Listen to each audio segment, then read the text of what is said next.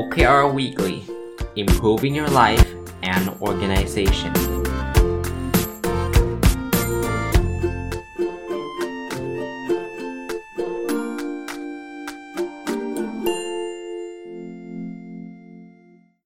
วัสดีครับ ยินดีต้อนรับเข้าสู่รายการ OKR Weekly นะครับ ก็เป็นรายการที่ผมเอา OKR เรื่องราวเกี่ยวข้องกับ Objective Key Result หรือ OKR มาเล่าให้ท่านฟังในทุกสัปดาห์นะครับ ในสัปดาห์หลังๆเนี่ย น่าจะเป็น 10 กว่าตอนแล้วก็จะเป็นการถามตอบซะส่วนใหญ่นะเพราะว่าเนื้อหาจริง ๆ แล้วเนี่ยก็ก็เล่าให้ฟังมาหมดแล้วนะครับตอนนี้ก็มีแค่มีคนเอาไปใช้จริง แล้วเกิดปัญหาทางด้านการใช้ OKR ต่างๆนะครับ ก็ถามเข้ามาเรื่อยๆ ก็รวบรวมคำถามเหล่านั้น แล้วก็มาตอบในรายการนี้นะวันนี้อาจจะมีความพิเศษนิดนึงเพราะว่าเป็นสัปดาห์สุดท้ายก่อนหมดไตรมาสที่ 3 นะครับ ผมก็มาสรุป OKR ไตรมาส3นะครับแล้วก็ ตั้ง OKR ไตรมาสที่4นะครับอันนี้เป็น OKR ส่วนตัวของผมนะครับ เดี๋ยวตอนพาร์ทที่ 2 ครึ่งหลังของตอนนี้ก็จะชวนคุยกันเรื่องนี้นะครับ ครึ่งแรกก็มาตอบคำถามกันก่อนนะครับคำถามแรกครับเขาบอกว่าองค์กรหรือหน่วยงานใดเหมาะกับ OKR ผมเจอคำถามนี้อยู่พอสมควรนะ อันแรกก่อนผมตอบให้ท่านสบายใจก่อนว่ามันสามารถใช้ได้ทุกองค์กรแหละ แต่ถ้าถามว่าเหมาะเนี่ยมันขึ้นอยู่กับว่าท่านมองมุมไหน ผมผมมองอยู่ 2 มิติ มิติของขนาด คือองค์กรเล็กอะ่ะผมว่าใช้ได้ง่ายกว่าองค์กรใหญ่ เหตุผลไม่ได้มีอะไรมากครับ เพราะว่าองค์กรเล็กเนี่ยการทำความเข้าใจเรื่องแนวคิด OKR เนี่ยมันทำได้ง่ายกว่า องค์กรใหญ่คน 3 4 0 0 0คนเนี่ยให้ให้คน 3 4 0 0 0คน เข้าใจเรื่องเรื่องหนึ่งเนี่ยมันคงไม่ง่ายนักนะครับองค์กรที่มีคนอยู่ 3 4 คน 5 6 คน มันก็คงสื่อสารได้ง่ายกว่านะครับ อันที่ 2 คือความควัฒนธรรมองค์กรเป็นแบบไหนอะ คือถ้าถ้าองค์กรเนี่ยเขาเป็นองค์กรที่แบบเปิดรับเนะจะเรียกว่าอะไรครับ เป็นองค์กรที่ชอบทำอะไรใหม่ ๆ ชอบความท้าทายชอบอะไรอย่างเงี้ยองค์กรแบบนี้การใช้ OKR มันก็ใช้ได้ง่ายกว่า แต่ถ้าองค์กรที่แบบว่าทุกอย่างมันแบบปิดหมดเลยทำมันนั้นก็ไม่ได้ทำมันนี้ก็ไม่ได้ไม่ชอบการเปลี่ยนแปลงเนี่ยองค์กรแบบที่2เนี่ยก็เอา OKR ไปใช้ มันก็คงมีแรงต่อต้าน มันคงมีความเฉยชาขององค์กรอยู่เยอะกว่า แต่ในมุมผมนะ คือใช้ง่ายไม่ได้แปลว่า ใช้ยากพูดแบบนี้ ใช้ยากไม่ได้แปลว่าไม่ควรใช้นะผมกับมองกลับกัน องค์กรที่ใหญ่องค์กรที่ไม่ค่อยชอบเปลี่ยนแปลงเนี่ย OKR จะช่วยเขาได้เยอะกว่านะเยอะกว่าองค์กรที่เล็กแล้วองค์กรที่มันเปลี่ยนแปลงอยู่แล้ว คือเล็กแล้วเปลี่ยนแปลงอยู่แล้วเนี่ยโอเคไปใช้มันมันใช้ได้ทันทีเลย เพราะว่ามันมันตรงกับจริตของเขาอะมันตรงกับความรู้สึกความแบบชอบเขาเลย แล้วมันก็ไปได้เลย แต่องค์กรแบบนี้ถึงไม่มี OKR นะ ผมก็คิดว่าเขาก็ไปได้ระดับหนึ่งอยู่แล้วละ่ะ เพราะเขาเล็กเขาคล่องตัวเขาต้องการการเปลี่ยนแปลง กับการองค์กรใหญ่ แล้วไม่ชอบการเปลี่ยนแปลง เอาไปใช้มันใช้ยาก แต่ถ้ามันใช้แล้ว work เนี่ยนะองค์กรมันจะเปลี่ยนไปเลย มันจะมี growth mindset มันจะชอบการเปลี่ยนแปลงมันมันท้าทายอะไรเงี้ยผมผมกลับบอกมองว่าองค์กรที่ใช้ยากกลับเป็นองค์กรที่อาจจะได้ประโยชน์เยอะนะครับ แต่ทั้งนี้ทั้งนั้นนะมีเคสใช้สำเร็จทุกรูปแบบ องค์กรเล็กใช้สำเร็จก็มีองค์กรใหญ่ใช้สำเร็จก็มีนะครับคำถามถัดไปคือ OKR เนี่ยทุกคนต้องทำหรือเปล่า พนักงานทุกคนต้องทำหรือเปล่าคำว่าต้องทำถ้าท่านหมายถึงว่าต้องมี OKR ทุกคนหรือเปล่า อาจจะไม่จำเป็น คือมีก็ได้ไม่มีก็ได้แล้วแต่ความเหมาะสม ถ้าท่านคิดว่าองค์กรท่านเนี่ยควรจะมี OKR ทุกคนก็ก็มีไป ผมก็เห็นหลายที่ก็คนขับรถบรรทุกยังมี OKR เลยครับ คนเป็นแม่บ้านเนี่ยมี OKR เลยครับ แต่บางที่เขาบอกโอ้ยระดับ Operation เขาไม่อยากที่จะมี OKR ผมใช้ระดับแค่ทีมพอไหมก็ได้ครับ เพราะนั้นถามว่า OKR เนี่ยต้องมีทุกคนหรือเปล่าอาจจะไม่จำเป็น แต่ไม่ว่าท่านจะมีไม่มีนะ ผมผมคิดว่าทุกคนเนี่ยควรจะเข้าใจถ้าเกิดองค์กรท่านใช้อย่างเช่น ตัวผมเนี่ยไม่ได้มี OKR เป็นส่วนบุคคล แต่ผมมีทีม OKR ที่ทั้งทีมเนี่ยร่วมมือร่วมใจกันทำเพราะฉะนั้นเนี่ยพนักงานถึงแม้ว่าตัวเองไม่มี OKR แต่ควรจะต้องต้อง ร่วมร่วมแรงร่วมใจกันทำ OKR ของทีมอะในมุมนั้นนะครับ มาดูคำถามนี้นะครับคำถามถัดไปบอกว่า การนำไปใช้ในวงกว้างมีความเป็นไปได้หรือไม่ฮะเข้าใจว่าคำว่าวงกว้างเนี่ยหมายถึงไปใช้ทั้งองค์กรนะก็ตอบสั้นๆ กับให้ท่านสบายใจได้เลยว่ามีความเป็นไปได้ครับ แต่ควรจะใช้หรือไม่ควรในอีกเรื่องหนึ่งนะครับ ถ้าเกิดพร้อมอยากจะใช้ในในทุกหน่วยงานในองค์กรเลยก็ทำได้นะครับ แล้วหลายที่ก็ทำแบบนั้นนะครับ อันนี้ท่านถามมาบอกว่าจำนวน OKR ที่เหมาะสมในการทำรายบุคคลหรือกลุ่มควรเป็นเท่าไหร่ตามหลักการนะครับจะมี O ไม่ควรเกิน 3-5 ข้อ แล้วก็ในแต่ละ O O คือ Objective นะ ในแต่ละ O เนี่ย แต่ละ Objective เนี่ย ควรจะมี Key Result ไม่ควรเกิน 3-5 ข้อนะครับ ตามหลักการทั่วไปนะครับคำถามถัดไปคือ OKR ต้องทำให้เสร็จภายในระยะเวลาเท่าไหร่ คือปกติ ทั่วไปเนี่ยถ้าเป็นระดับองค์กร OKR จะมีทั้งรายปีและรายไตรมาสนะครับ ถ้าเป็นระดับหน่วยงานหรือระดับพนักงานแต่ละคนก็จะเป็นรายไตรมาสนะคำว่าทำให้เสร็จหมายถึงว่ามันก็จะมีรอบของมันนะไตรมาสนี้มานั่งคุยกันแล้วก็ไปตั้งไตรมาสถัดไปอะไรเงี้ยนะก็คำถามที่เกี่ยวเนื่องกับระยะเวลาคงประมาณนี้นะครับ ถัดไปครับทำไมต้องทำ OKR และจะได้ประโยชน์อะไรจากการทำ OKR ผมว่าข้อนี้เนี่ยเป็นข้อที่คนถามถามได้ดีมากนะเพราะว่าถ้าเราไม่รู้จักคำว่าทำไมนะไอ้อย่างไรกับอะไรเนี่ยเราก็ไม่อยากจะศึกษาละ ถ้าผมตอบคงย้อนกลับไป 4 ข้อที่จอห์นดรอเขียนไว้ในหนังสือ Measure What Matters นะครับ OKR มีประโยชน์อย่างไรเนี่ยข้อแรกเนี่ยก็คือมันทำให้เราโฟกัสนะครับเวลาเราโฟกัสเนี่ยโอกาสที่เราจะทำเรื่องนั้นให้สำเร็จมันก็จะสูงนะครับมันเป็นการจัด priority หรือจัดลำดับความสำคัญ ข้อที่2เนี่ยมันทำให้มันมีความเชื่อมโยงกัน เราจะไม่โฟกัสต่างคนต่างโฟกัสนะครับเราจะมีการทำ alignment นะครับองค์กรก็จะตั้ง OKR ระดับองค์กร ในขณะที่หน่วยงานก็จะมี OKR ของหน่วยงานที่ลิงก์หรือว่าเชื่อมโยงกับ OKR ขององค์กร แล้วก็ในระหว่างหน่วยงานกันเองก็จะมีการเสริม คืออย่างน้อยๆไม่ขัดแย้งกันนะครับ OKR ก็จะเสริมกันนะ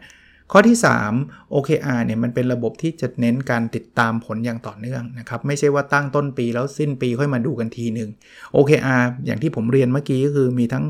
รายปีและรายไตรมาส แล้วในระหว่างไตรมาสเนี่ยจะมีการ track progress ตลอดเวลา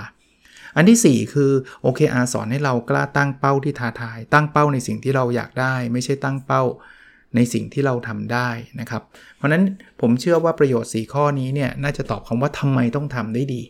คือถ้าถ้าท่านรู้สึกว่าไอ้สข้อนี้เป็นโจทย์ที่ท่านอยากให้มันเกิดในองค์กรท่านเนี่ย ท่านก็สื่อสารให้กับพนักงานทราบนะครับว่า OKR มันทำให้เกิดสิ่งนี้ มันทำให้เกิดประโยชน์ จุดประสงค์หลักของ OKR เนี่ยผมคิดว่าทำแล้วคนต้องอยากทำงานมากขึ้นนะไม่ใช่แค่ว่า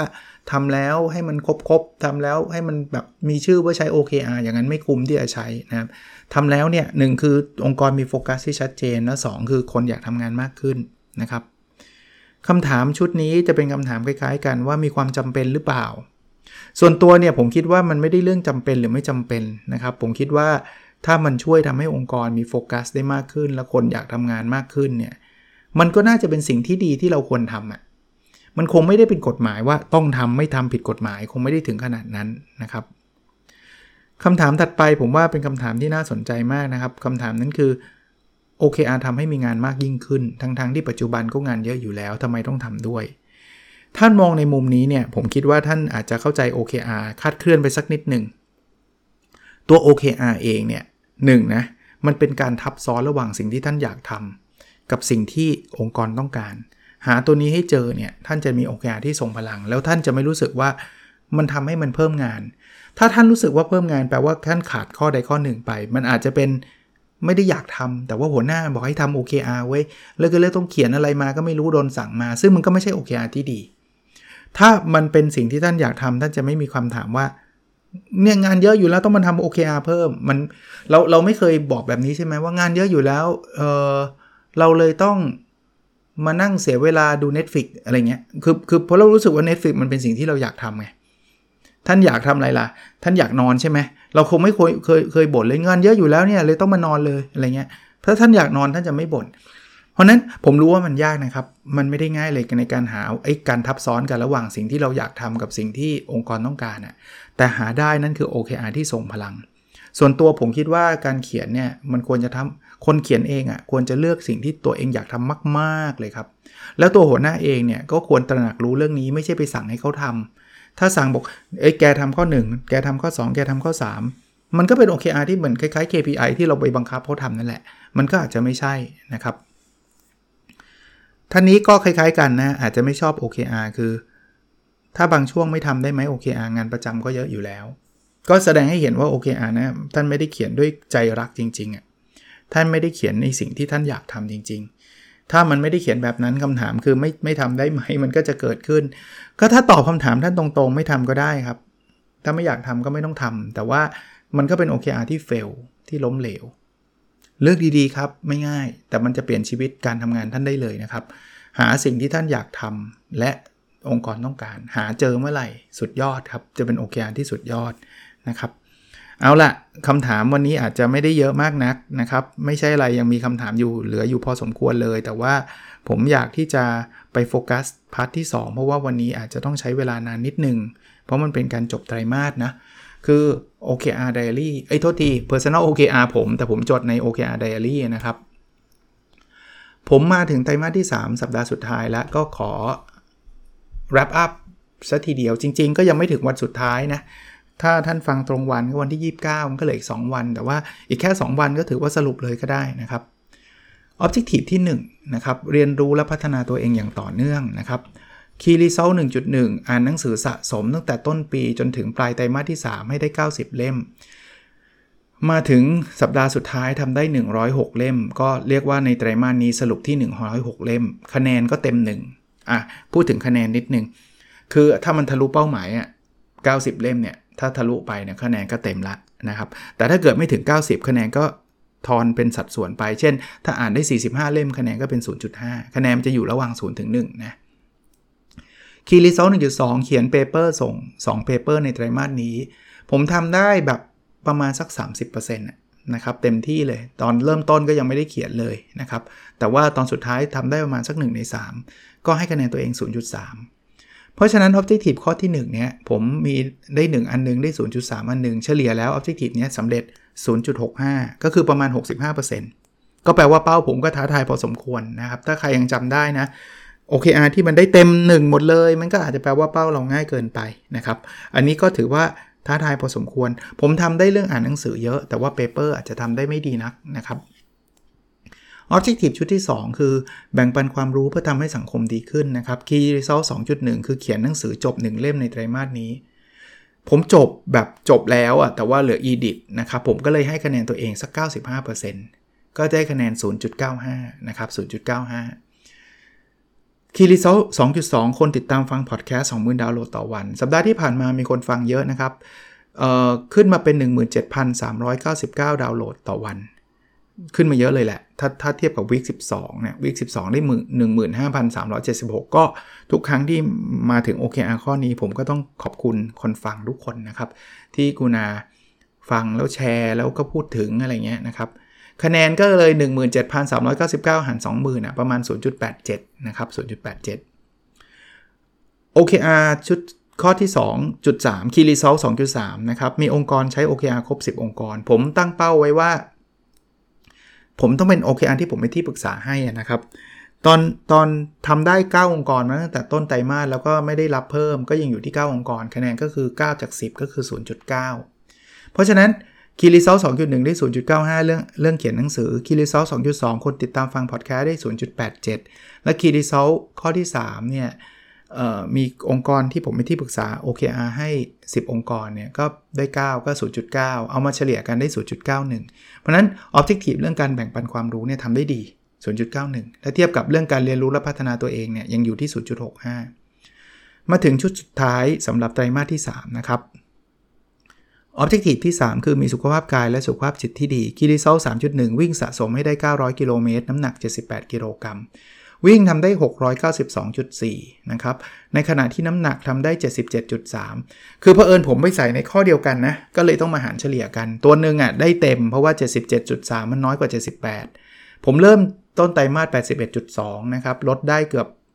เกือบ 4 โลเลยนะครับ เกือบ 4 โลเลย ส่วนวิ่งเนี่ยต้นไตรมาสวิ่งสะสมนะ ตั้งแต่ต้นปีนะ ต้นไตรมาสอยู่ที่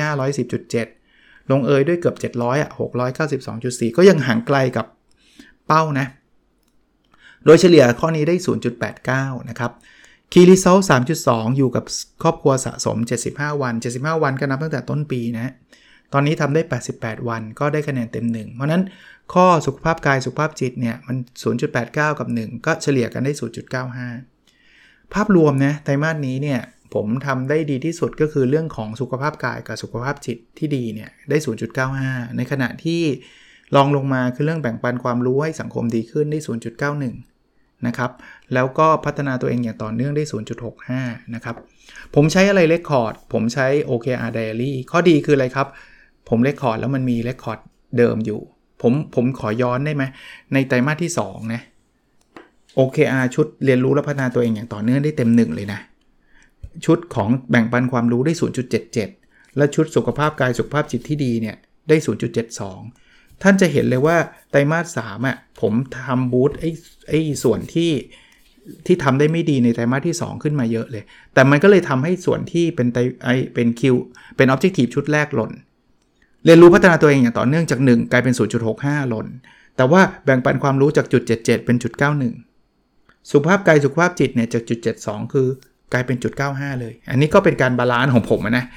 ก็ก็มันเกิดขึ้นโดยธรรมชาตินะครับ หรือจะย้อนไปไตรมาสหนึ่ง เพราะผมมี record นะอยู่ใน OKR Diary นะครับไตรมาสหนึ่งเนี่ยผมได้ชุดที่1นะเรียนรู้พัฒนาตัวเองได้ 0.8 ชุดที่ 2 0.88 แล้วชุดที่ 3 0.73 นะครับ คราวนี้ผมทำอันนี้เสร็จปุ๊บเนี่ยมันกำลังขึ้นไตรมาสใหม่ใช่ไหมผมก็ต้องตั้งไตรมาสที่ 4 ไตรมาสสุดท้ายของปีนี้ละนะครับ ไตรมาสที่ 4 ผมทำอะไรนะครับลองดูนะ คล้ายๆเดิมแหละ Objective ที่ 1 เรียนรู้และพัฒนาตัวเองอย่างต่อเนื่อง ยังคงเป็น Objective เดิม Key Result 1.1อ่านหนังสือสะสมให้ครบ120เล่ม ก็ยังอ่านต่อนะครับ Key Result 1.2เขียน paper ส่ง inter journal 2 paper ที่ค้างไว้นั่นแหละ ผมก็มาตั้งต่อ เพราะผมคิดว่ามันก็ยังท้าทายอยู่ Objective ที่ 2 แบ่งปันความรู้เพื่อทำให้สังคมดีขึ้นKey Result 2.1คราวนี้ผมอยากจะตีพิมพ์หนังสือให้เสร็จ 2 เล่มเลยนะ ตีพิมพ์เลยนะ ไม่ใช่แค่เขียนเสร็จนะ ไปถึงตีพิมพ์ 2 เล่มในไตรมาสนี้ Key Result 2.2คนติดตามฟังพอดแคสต์ขออย่างยังอยู่ที่ 20,000 เพราะไม่ไม่ง่ายเลยนะครับ 20,000 เนี่ย ถึงแม้ว่าตอนนี้จะ17,000แล้วก็ตาม แต่คิดว่า 20,000 ก็ถือว่าท้าทายแล้วล่ะ Key Result 2.3ผมอยากมีองค์กรที่ใช้ OKR เพิ่มขึ้นภายใต้ที่ผมเป็นที่ปรึกษาอีก 6 องค์กรไอ้ตรงนี้เดี๋ยวผมประกาศอีกทีหนึ่งนะครับ ก็จะประกาศรับลองดูซิว่าจะมีใครคิดว่าการใช้ OKR มันจะ work สำหรับองค์กรตัวเองนะครับ ที่จะมาเข้าร่วมโครงการที่จัดผ่าน มหาลัยธรรมศาสตร์เนี่ยนะครับนะเดี๋ยวเดี๋ยวเสร็จแล้วจะประกาศนะครับ Objective ข้อที่ 3 คราวนี้ผม split นะครับ มีสุขภาพกายสุขภาพจิตที่ดี Key Result ผมแยกแล้ว3.1 วิ่งสะสมให้ได้ 1,000 กิโลเมตร เคยตั้งเป้าปีไว้พันสองแต่ว่าคิดว่าไม่ถึงขอขอขอจบที่ 1,000 ท้าทายนะครับ 1,000 ไม่ง่ายเลยสำหรับผมนะครับคีรีซอล3.2 น้ำหนักตัวขอไป 75ละเอาอีกสักสักนิดหนึ่งแล้ว75 แล้วผมพอใจแล้วจะไม่ลงไปมากกว่านี้ละนะครับ และคีรีซอล3.3อยู่กับครอบครัวครบร้อยวันนะสะสมตั้งแต่ต้นปีเราครบร้อยวัน ที่พูดมาทั้งหมดเนี่ยผมอยากจะทำแค่เป็นตัวอย่างเฉยๆครับ ท่านไม่ต้องฟังผมก็ได้เอ๊ะมันเรื่องส่วนตัวอาจารย์อาจารย์จะมาเล่าทำไม ผมอยากให้ท่านทดลองทำนะในไตรมาสที่ 4 ก็ยังทำได้นะไม่ต้องไปรอปีใหม่ ส่วน OKR Diary สำหรับคนที่ถามมาเยอะมากนะครับ เยอะจริง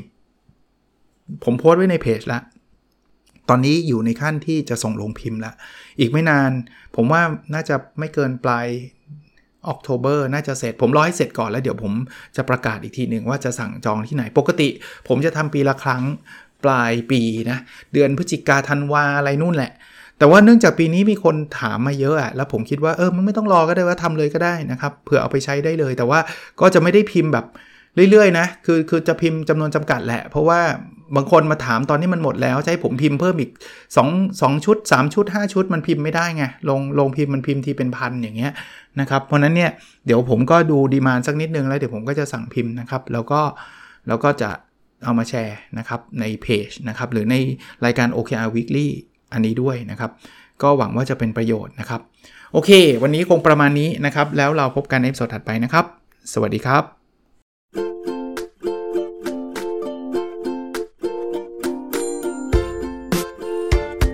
The OKR Weekly Improving Your Life and Organization